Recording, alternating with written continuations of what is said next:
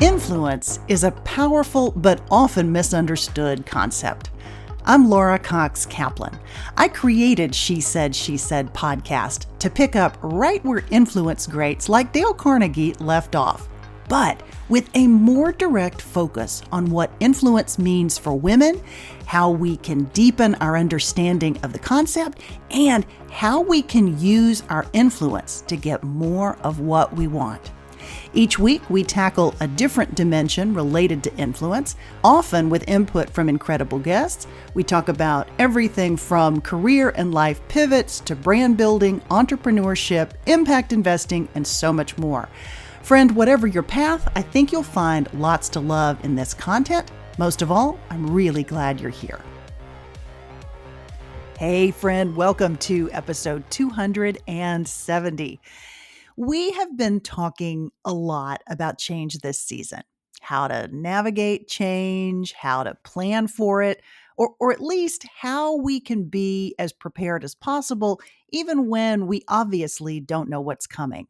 Now, I realize that that may sound a bit impossible, but when it comes to your career, it can be extremely helpful to have at least done some important maintenance on things like your personal brand and your skills checklist so that you aren't completely starting from scratch when something happens. Even with the best of plans, that does not make change easy, but it can give you a running start in order to help you bounce back just a little bit faster. Now, if you've missed my series of toolkit episodes this season, go back and check them out. I'll have a few more coming over the next several weeks and months, but I think that you'll find a lot of helpful food for thought. Most of all, I would love to hear if you're actually finding them useful, so be sure to let me know. Last week's conversation with Dr. Esther Sternberg gave us some great perspective on how we can proactively think about our health and wellness and in ways that actually help us stay healthy and that help us bounce back faster from illness. Her seven part integrated approach puts a premium on creating more resilience by actually taking a thoughtful look at, of all things, your surroundings and how you've structured your workspace to really maximize the seven parts of integrated health. As we face change that comes with age, and this is true whatever stage that you happen to be in, that proactive approach that she recommends really can help put you in a better place for weathering what's ahead. But in thinking about and really navigating change, this week's conversation will provide another dimension or give you sort of another scenario, if you will. What if your business partner, who also happened to be your best friend, passed away suddenly? For this week's guest, it was not only personally devastating, but it also meant that she would have to navigate through change in the leadership of the business that she had co founded. Elyce Arons is the CEO and co founder of luxury fashion and accessory brand Frances Valentine. Elyce co founded that company along with her best friend, the late Kate Spade, and Kate's husband, Andy Spade. They created Frances Valentine after the group had a very successful run in co creating and ultimately selling the Kate Spade Company to Neiman Marcus back in 2006. In my conversation today with Elyce, you'll hear how she navigated that very difficult transition after losing Kate and how she's gone on to really fulfill the dream that she and Kate had envisioned. In our conversation, Elyce also draws on her 35 year track record in fashion to talk about the Frances Valentine brand, sustainability in the industry, catalogs, retail stores, serving and thinking about her core customer, advice that I think is relevant, whatever your business happens to be, and also some great advice for creating and managing effective partnerships.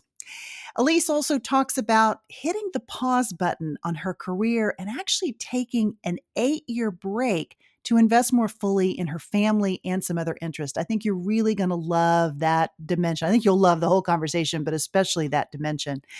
Friend Elyce is incredibly thoughtful and wonderful, and I think you'll love getting to know her and hearing her incredible story. Here is episode 270 with Elyce Arons. Elyce, welcome to She Said, She Said. Thank you. Thank you for having me. Well, I'm delighted to have you, and I am so delighted to meet you. I have been a fan of yours and a fan of Frances Valentine's and Kate Spade before that. So let's jump in. For anyone listening who might not be familiar, t- let's talk about what is Frances Valentine. Frances Valentine is a American brand. Um, we make apparel, shoes, handbags, and jewelry. And it's really based on uh, a lot of vintage pieces we've collected over the years. So it, every piece tells a story. We use really bold colors and um, vintage prints to make our apparel, and it's really there's really nothing else out there like Frances Valentine. Um, so it's it's super unique, and I think it helps women create their own individual style. Yeah, yeah. I mean, it is one of my favorites because it is so unique and you can really um, you know, find these very special pieces that you can then, I feel like, incorporate into your wardrobe and really work them, you know, for a dressier occasion or a more sort of casual occasion. Throw them on with jeans for a little, you know, sort of sort of kick, if you will. Yes. Um, so it's a lot of fun. But I would love for you to talk about uh, to kind of how Frances Valentine came to be, because this was not your first iteration. In fact, no. um, maybe let's talk about your career journey and how you got here. Okay, great. I'll try and make the very long story short, but it's hard. um, so I grew up on, on a farm in Kansas. I went to University of Kansas. I met my best friend for life um, at KU named Katie Brosnahan. Um, we graduated from college. I ended up moving to New York, and she came to stay with me and ended up just staying here. We both ended up working in the fashion business. Mm-hmm. Um, we had been journalism majors in college, inspired by Mary Tyler Moore and her show, uh, you know, being a journalist in a kind of a man's world. And um, we both ended up in the fashion business. She at Mademoiselle, and I in various marketing jobs for different fashion companies. And during college, we'd always wanted to have a business together. We hadn't defined what that was, mm-hmm. um, but it was actually her husband, Andy Spade, who came up with the idea for a handbag company. So we started in 1993.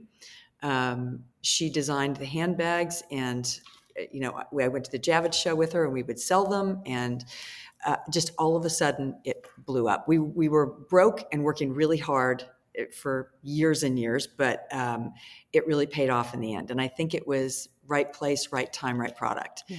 They were super chic, you know, American styled handbags that that were material. The first uh, at least the first year and several first seasons, we did not use leather for the first couple years, mm.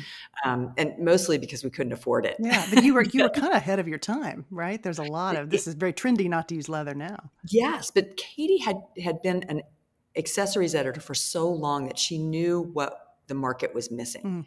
and really had a, an idea of what she wanted to do, mm-hmm. and it was brilliant. It was really really amazing. Um, things took off for us. Um, she was nominated and deservedly won the CFDA award for the best new fashion designer in the mid 90s. Um, we had uh, another partner, Pamela Bell, who had joined us right at the beginning as well. So there were four of us doing this, and it was really, it was such an exciting time. It was wonderful.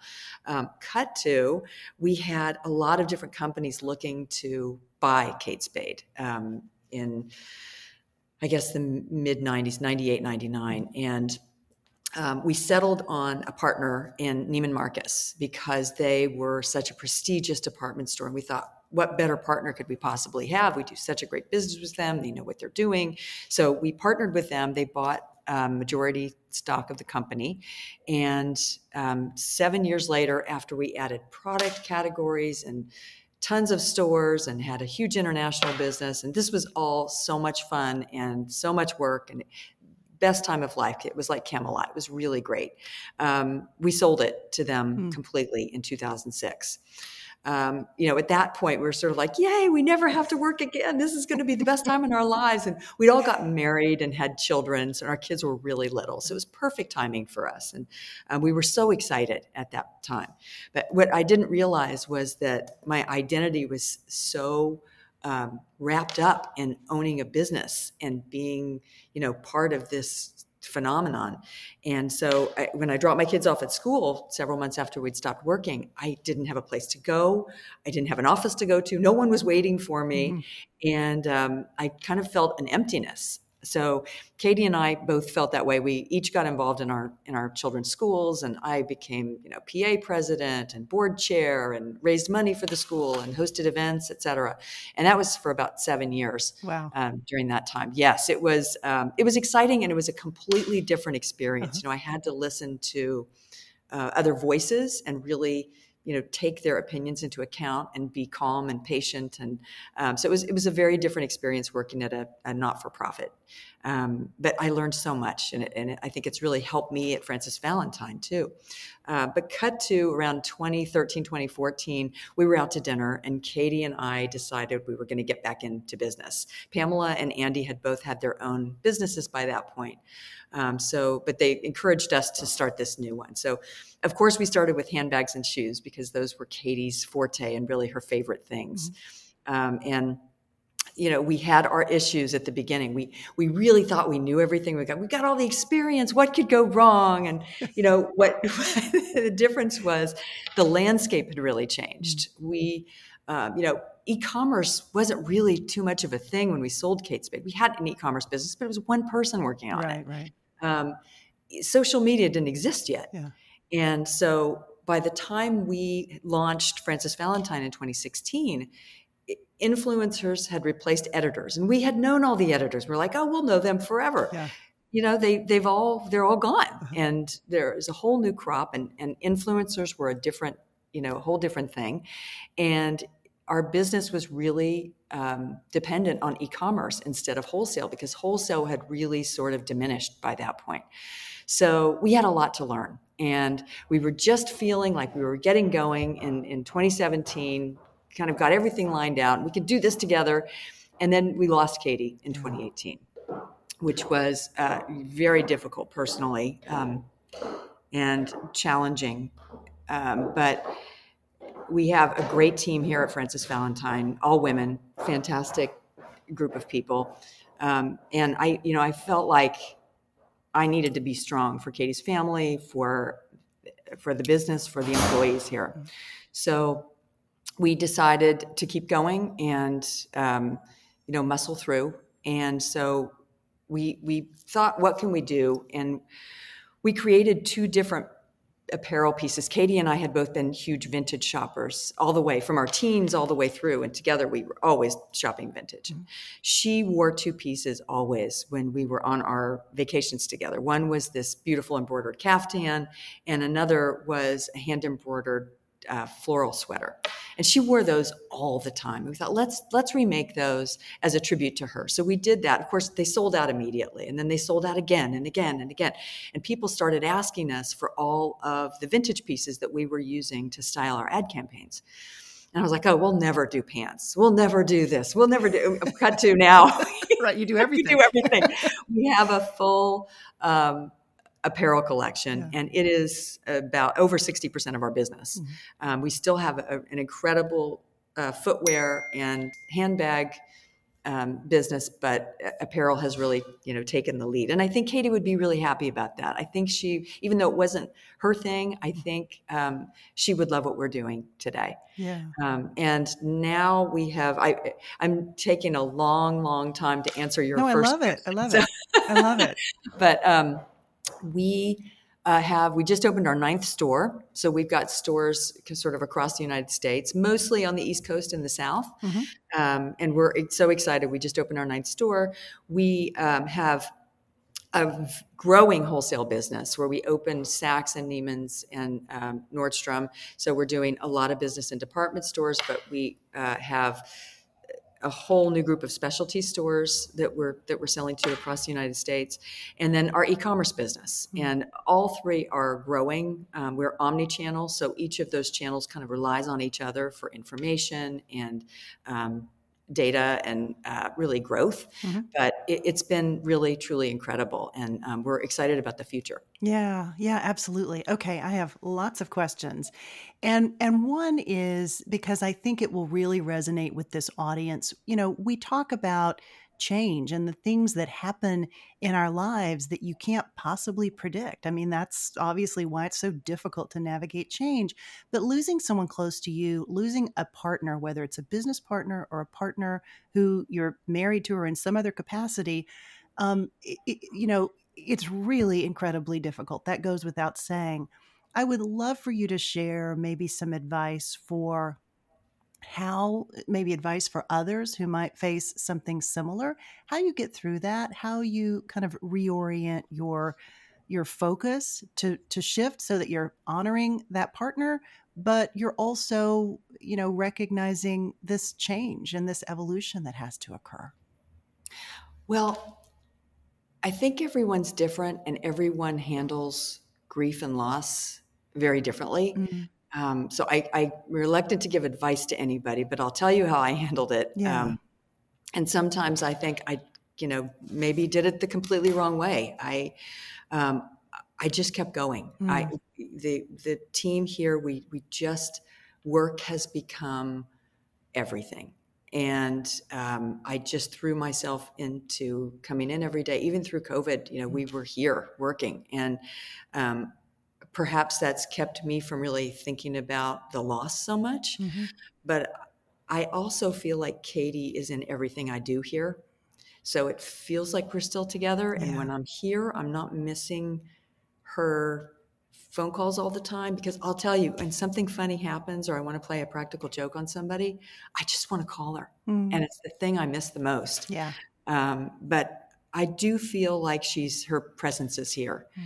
And um, so for me, I, am such a stay busy person anyway um, that work filling the void of, of that personal relationship um, is how I did it.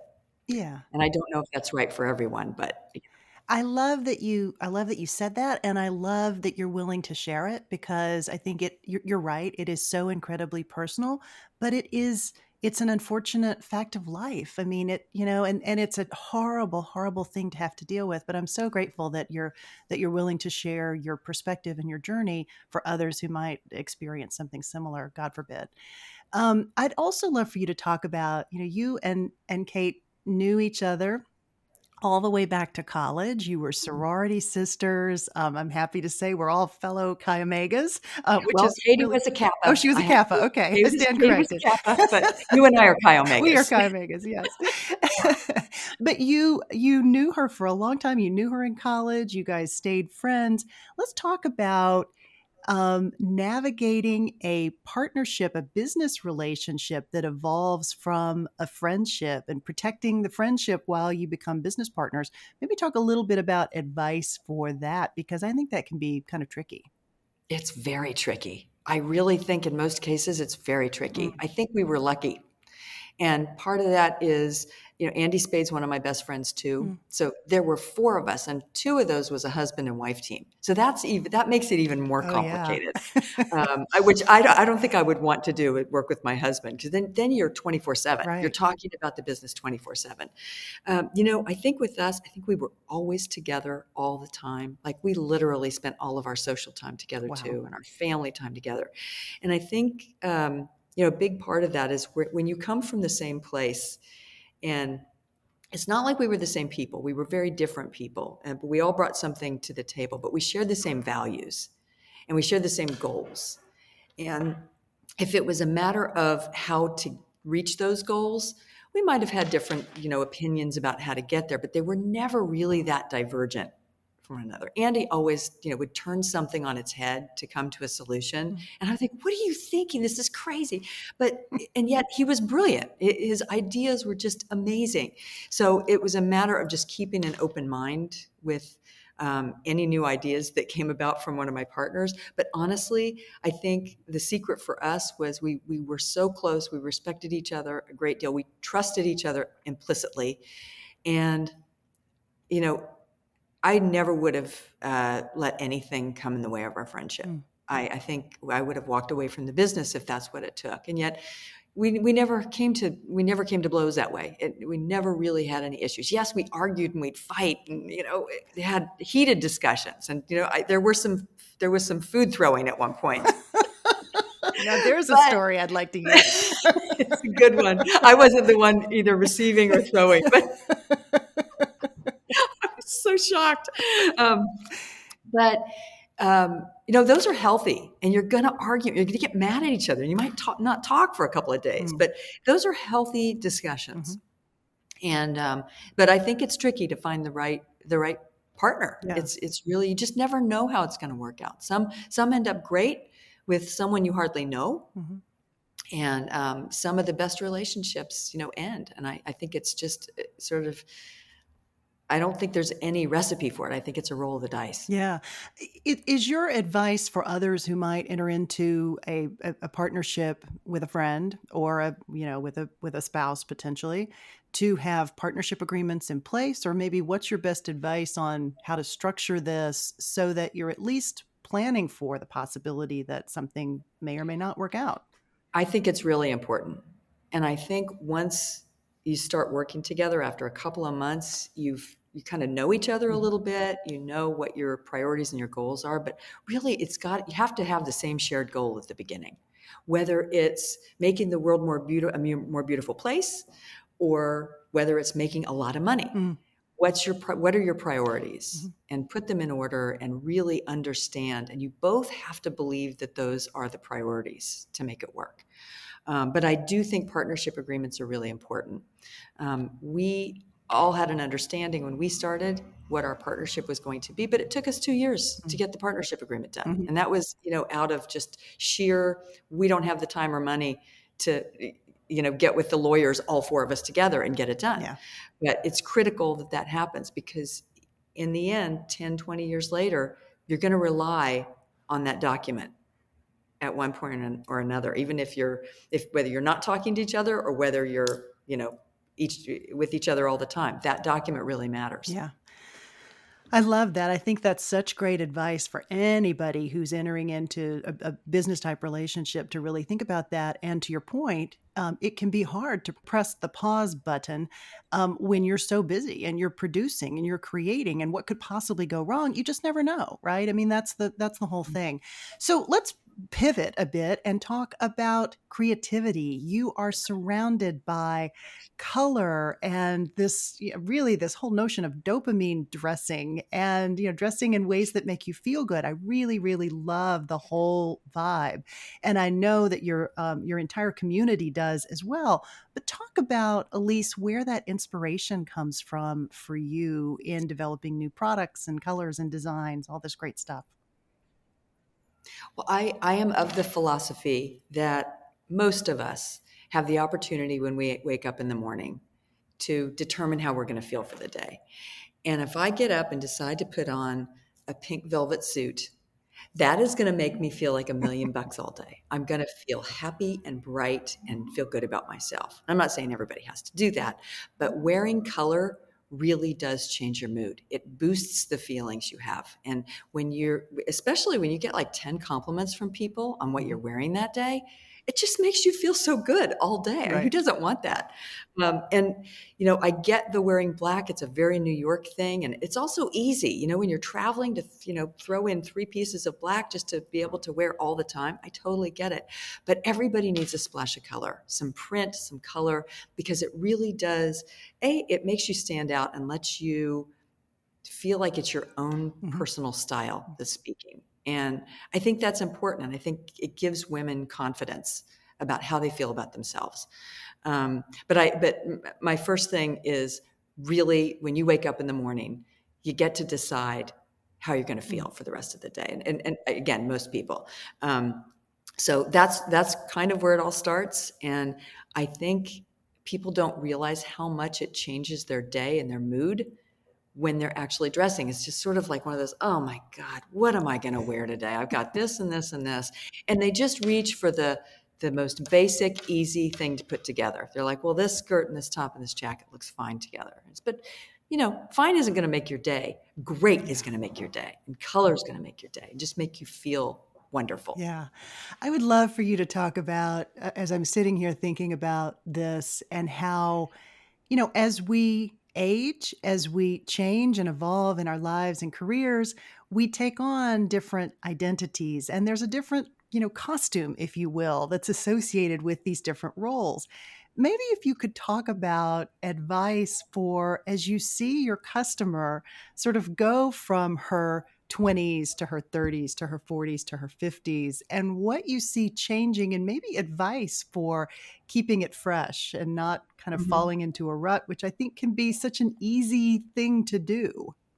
Yeah i you know i think it's so funny because when we started kate spade we were 30 when we started frances valentine we were 50 and we never ever used the word grown up, but but we really were. We were different people in different stages of our lives.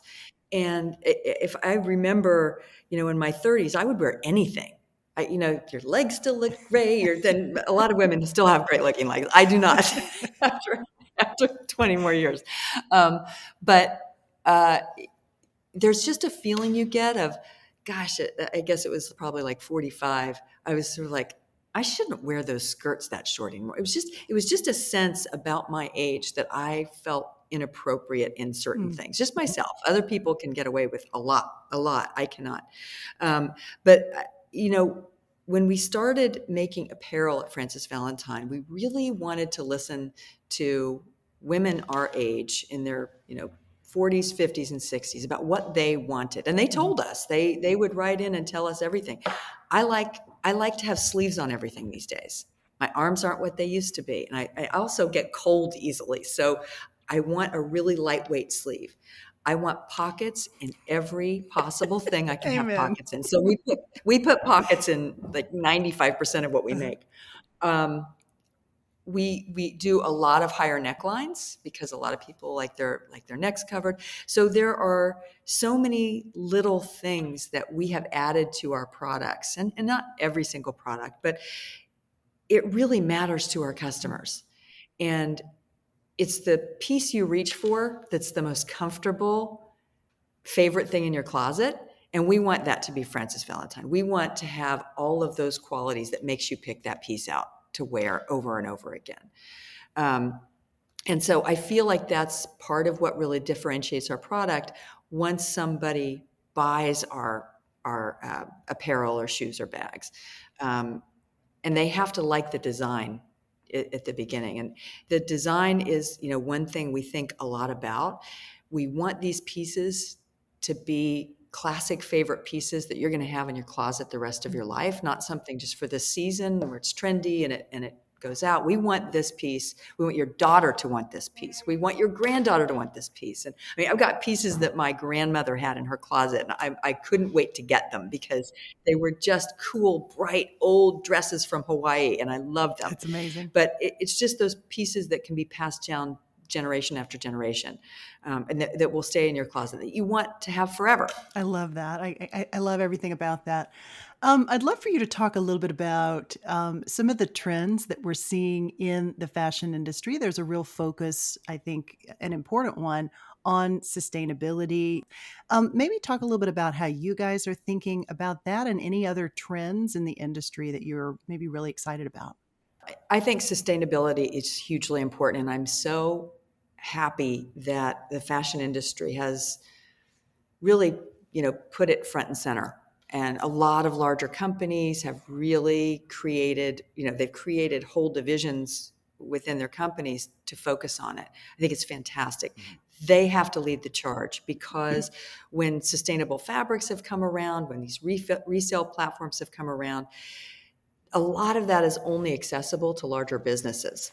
And today, just when I go to a fabric show, I'm thrilled to be able to find more accessible, sustainable materials or recycled materials.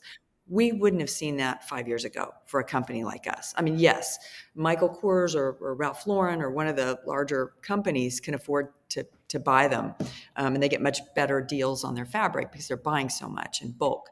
Um, smaller companies haven't been able to afford it until more recently. And it's great because now so many of our um, bags, shoes, or apparel are made out of sustainable materials. We don't even talk about it. We don't need to talk about it. We're just we can feel good about ourselves for utilizing those materials.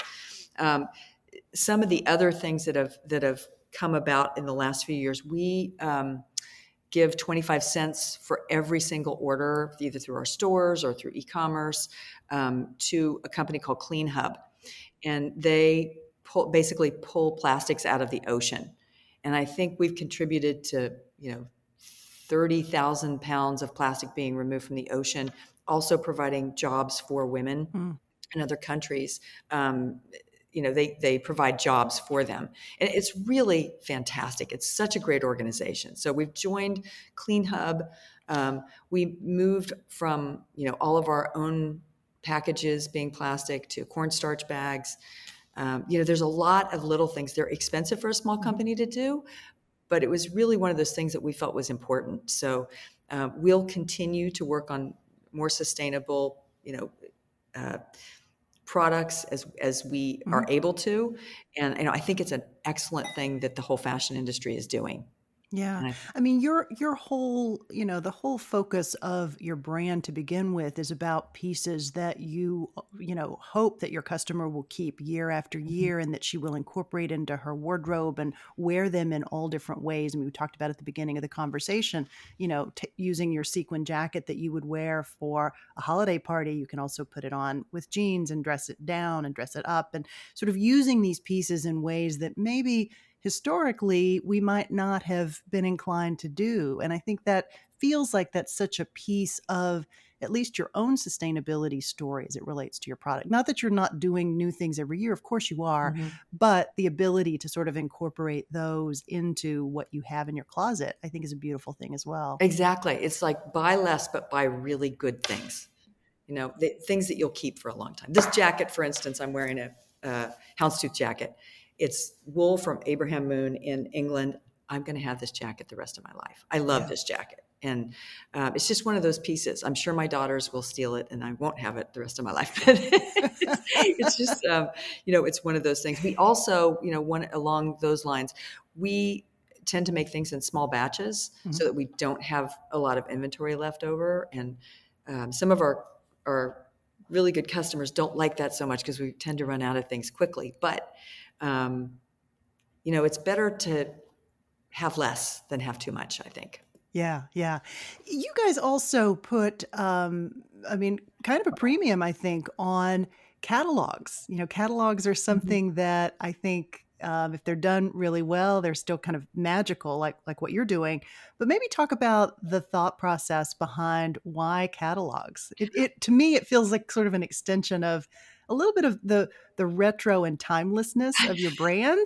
So, I mean, to me, it's it speaks to me because it's so consistent with your brand. But I'd love to know kind of how you think about it and why it makes sense. You, you know, it's it's so funny because our team really wanted to do it, and I was like, "Gosh, isn't that really old fashioned? Aren't, aren't catalogs like a thing of the past? Nobody's doing them anymore." So it, this was before COVID.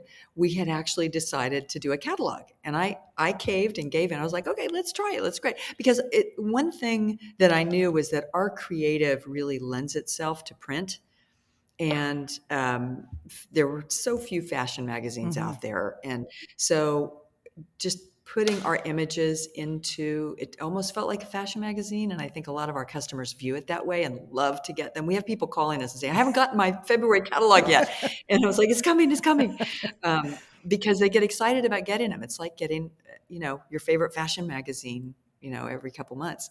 Um, but the catalog was really great for us. It was just fortuitous that we had decided before covid to do our first one. Um, and it landed in home in May of 2020 when everybody was at home. And I think we had such happy, bright, beautiful pieces. And as I recall, we had a lot of caftans and tunics in that catalog. And I think it gave people hope that there was light at the end of the tunnel. that they were going to buy this yellow caftan with beautiful embroidery all over it for the party that was going to happen six months from now or three months from now. And there was going to be a place to go and we were going to have fun again. And so I think it really gave a lot of people hope during a very sad period. Yeah, yeah, and absolutely. That was the beginning. And then we started doing them, you know, seasonally. Yeah. I, am curious if you think that's kind of the trend, given that, you know, magazines are, it's a very different industry. I know you sort of grew up in that space. Mm-hmm but do you think there's an opportunity potentially to create more editorial content through a catalog than there might have been an appetite for previously? I think so, and I, and I think there are so many business businesses today utilizing catalogs. I think it's grown enormously. I mean, I don't know about the stack you get at your home, but I get them, you know, oh yeah, monthly. I get stacks and stacks of catalogs now, and so I think that because of COVID, that business really took off and grew despite you know the paper shortages and the postage increases et cetera. I think it's been a great vehicle for a lot of different companies. Yeah absolutely. Um, maybe any final pieces of advice because of your really interesting entrepreneurial um, pathway um, the fact that you were able and willing to take a break you know really at the height of your career you know thinking about your life in stages perhaps maybe advice for anyone listening who might be contemplating a break. How to how to stay in the game potentially if you want to preserve your ability to jump back in at some point. Well you know it's funny i'm a list maker and i make lists every day all the time.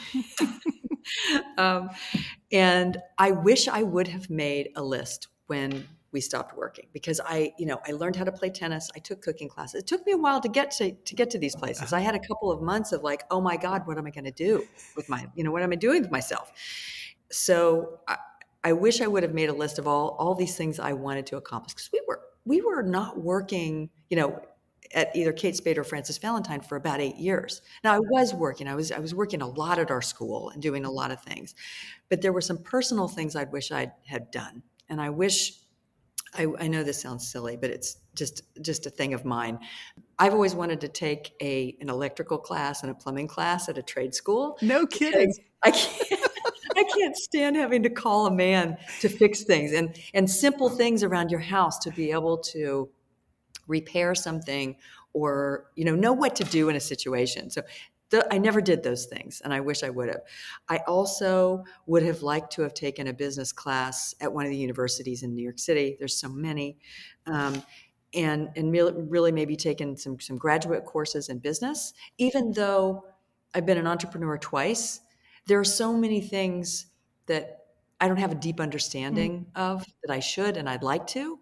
Um, so I think the constant learning. Um, you know, is important. And I, but again, they weren't on my list, so I didn't do them. But tennis was on my list, and cooking classes were on my list, and volunteering at school. Um, so I think a list of of some things that you really want to do, and, and just interesting personal things. Go to museums every mm-hmm. Mm-hmm. Go to you know really fill your fill your life with with some things that you wouldn't normally do. I love that. And one of the things that you said that really resonates with me, because this was an eight year period and it can be really hard to kind of get into a break and to to own a new identity. I mean, you didn't know that there was going to be Frances Valentine on the back end of this break that you were taking, right? And right. it can be, you know, we can have a tendency to get in our own heads about, okay, who am I? What am I? What am I supposed to be doing? You know, you start to start to spiral. Maybe that's just me. I don't think so. We have a lot of conversations about this on this podcast. But maybe talk about how you dealt with that piece if you did at all. Gosh, you know, at first, you know, when we sold Kate Spade, we were joyful. And who, like, I don't think anybody wakes up in, in, in the morning and says, I can't wait to go to work today most of the time. They, I, most people probably don't. Because um, for me, it's not necessarily a passion, it's what you're good at. And after Kate Spade, I really thought I would enjoy not working. Mm. And I I found during that long period of time, it goes by so fast if you don't have things going on. And and actually things you can check off and say i accomplished that i accomplished that i accomplished something i always wanted to do and i accomplished those things um, which i think is nice. If you're just doing the same thing every day time goes by so fast and you can't I, I, for me i can't remember particular years what i did in those years. I'm sort of like when did what happened then? But um and in frances valentine i got really excited to get started working mm. again um, a lot of it was a social interaction in the mm-hmm. office with other people you know because as a as a mother at home you know you're you're with your kids a lot and there, there's not a lot of adult interaction and i miss that um, and so you know, I think there are surprises all along the way, and and uh, all the things I thought I knew. And you know, a lot of experience does pay off, and and it does help you get through things. But um, it's just being open to to the newness of every situation. I, I had, you know, I still, you know, had to have someone help me try and get on this podcast with you. There's a lot I don't know about my my computer and technology. Um, so it's, it, I think it's just being open to things you don't know too.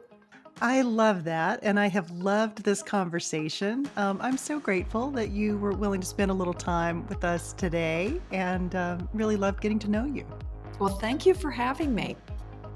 Hey, friend, if you happen to be in the DC metro area, be sure to check out the newest Frances Valentine store that has just opened in Alexandria, Virginia. It is gorgeous.